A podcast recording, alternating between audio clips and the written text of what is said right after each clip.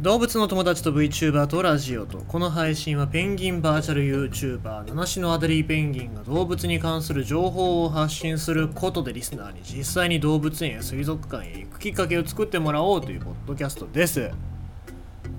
今日なんか、まあ、このポッドキャストって実はあの Adobe のプレミアっていう編集ソフトで、えー、あの収録をしてるわけなんですけどもこれがなんか支払い情報をなんか登録しとけっつって怒ってきたんで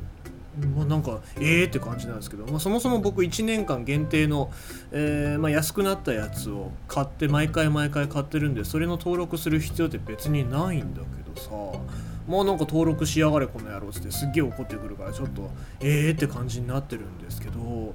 どうなんでしょうね。まあこの1年間の買い切りっつっても毎年毎年その1月ぐらいに僕4万円ぐらい払ってるからさ。まあなんかさそれ考えたら買い切りの編集ソフトの方が絶対いいんじゃねえかなって思うわけですよね。そんなさ大した大した動画作ってねえじゃん。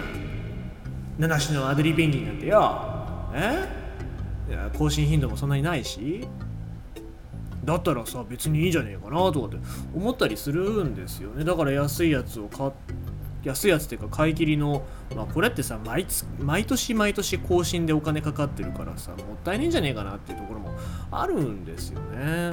まあ、そこら辺考えたらどうなんだろうとは思いますけどももう体に慣れちゃってるからさ今更買い直せないなっていう風にも思いますし、まあ、買い直しゃすげえお金が浮くななんて思ったりするわけですよね。うん。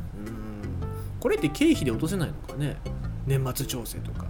まあその辺ちょっとよくわからないんですけどもね皆様編集ソフトとか使わないからなかなかちょっとこの辺の悩みお分かりにならないかもしれないんですけどもまあなんかそういうそういうことを催促されるとちょっとうん考えちゃうぞこの野郎とかって思っ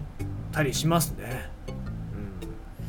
さあまあ皆様ね毎年更新するもので無駄なものとかって何かあるのかな？まあ自動車持ってる人なんかっていうのは自動車税とかそういうのが無駄なんじゃねえかなって思ったりするかもしれませんけどもね、えー、今なんかそういうところで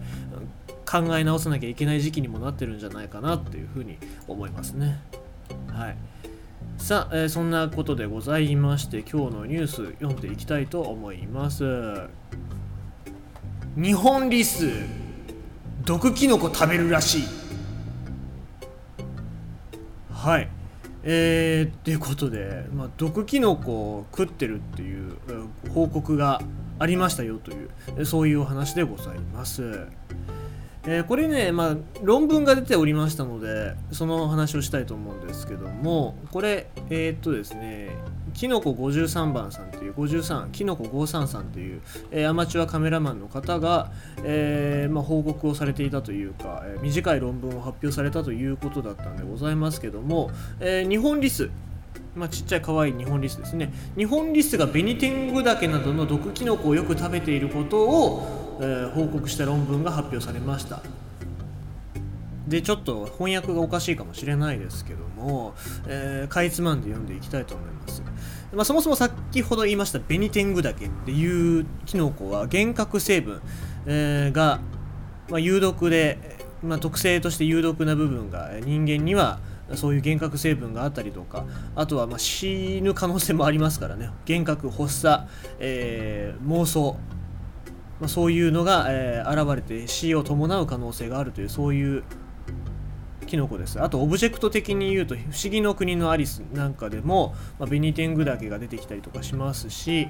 えー、するわけなんですけどもまあ、ただこのベニテングダケっていうのを日常的に食べられる生き物っていうのは、まあ、人間はもちろんダメなんですけどもどうやらこのニホンリスっていうのは食べることができるらしいということが分かったんですね。で写真を見るとマジで食べてますからへえって感じですごいびっくりするんですけど。まああのー、なんだろうベニテングダケってメルヘンな色してますよねすごいメルヘンな色してるしそんなメルヘンな、えー、色してるものをリスが、まあ、可愛いリスが食べてるっていうのですごく絵になるんですけどもまあ、何がこれいいのかというかちょっと考えなきゃいけないのかっていうのを僕なりに考えてたんですけどもどうもね、えー、この毒キノコとリスっていうのは共生関係にあるんじゃないかなっていうふうに、まあ、論文でも少し触れられてるんですけども、えー、思うんですね。っていうのもこのリスが食べたベニテングダケの糞。糞になる時っていうのは消化管消化器官を通して無傷の胞子を分散させる可能性があると。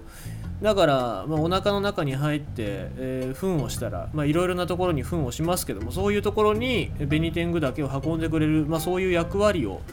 リスが担ってるんじゃないかなっていうところですね。じゃああの逆になんで人間はベニテングダケを食べて死んじゃったりとか、まあ、とんでもないことになっちゃったりとか他の生き物っていうのは他の生き物が食べられるかどうかわからないんですけども食べられない生き物と食べられる生き物があるのかっていうことを考えないといけないですよね。やっぱり遠くに、えー、自分を運んでくれる生き物っていうのをベニテングダケが選んで自分たちが食べられるようなそういう感覚、えーと、と体になってるのかなって考えるとベニテングダケすっげえ賢いなですよね。まあ、生きとし生けるものだけがそういう生きる術を持っているのではなくて地上に生えてるキノコだったりとかそういうまあ何て言うんだろう、まあ、生き物じゃないけども植物だったりにもですねそういう生存戦略っていうのが見え隠れするそんな素敵な論文だったなっていうふうにこれ見返して思いますね。まああのぜひぜひ皆様これ論文の方とあの元僕が見て知ったツイートも載っけておりますので、まあ、ぜひご覧いただければなというふうに思います。ってことでごぜいやして今日のニュースはベニテングダケじゃない日本リスが毒キノコかっこベニテングダケを食べるっていうそういうお話でございました。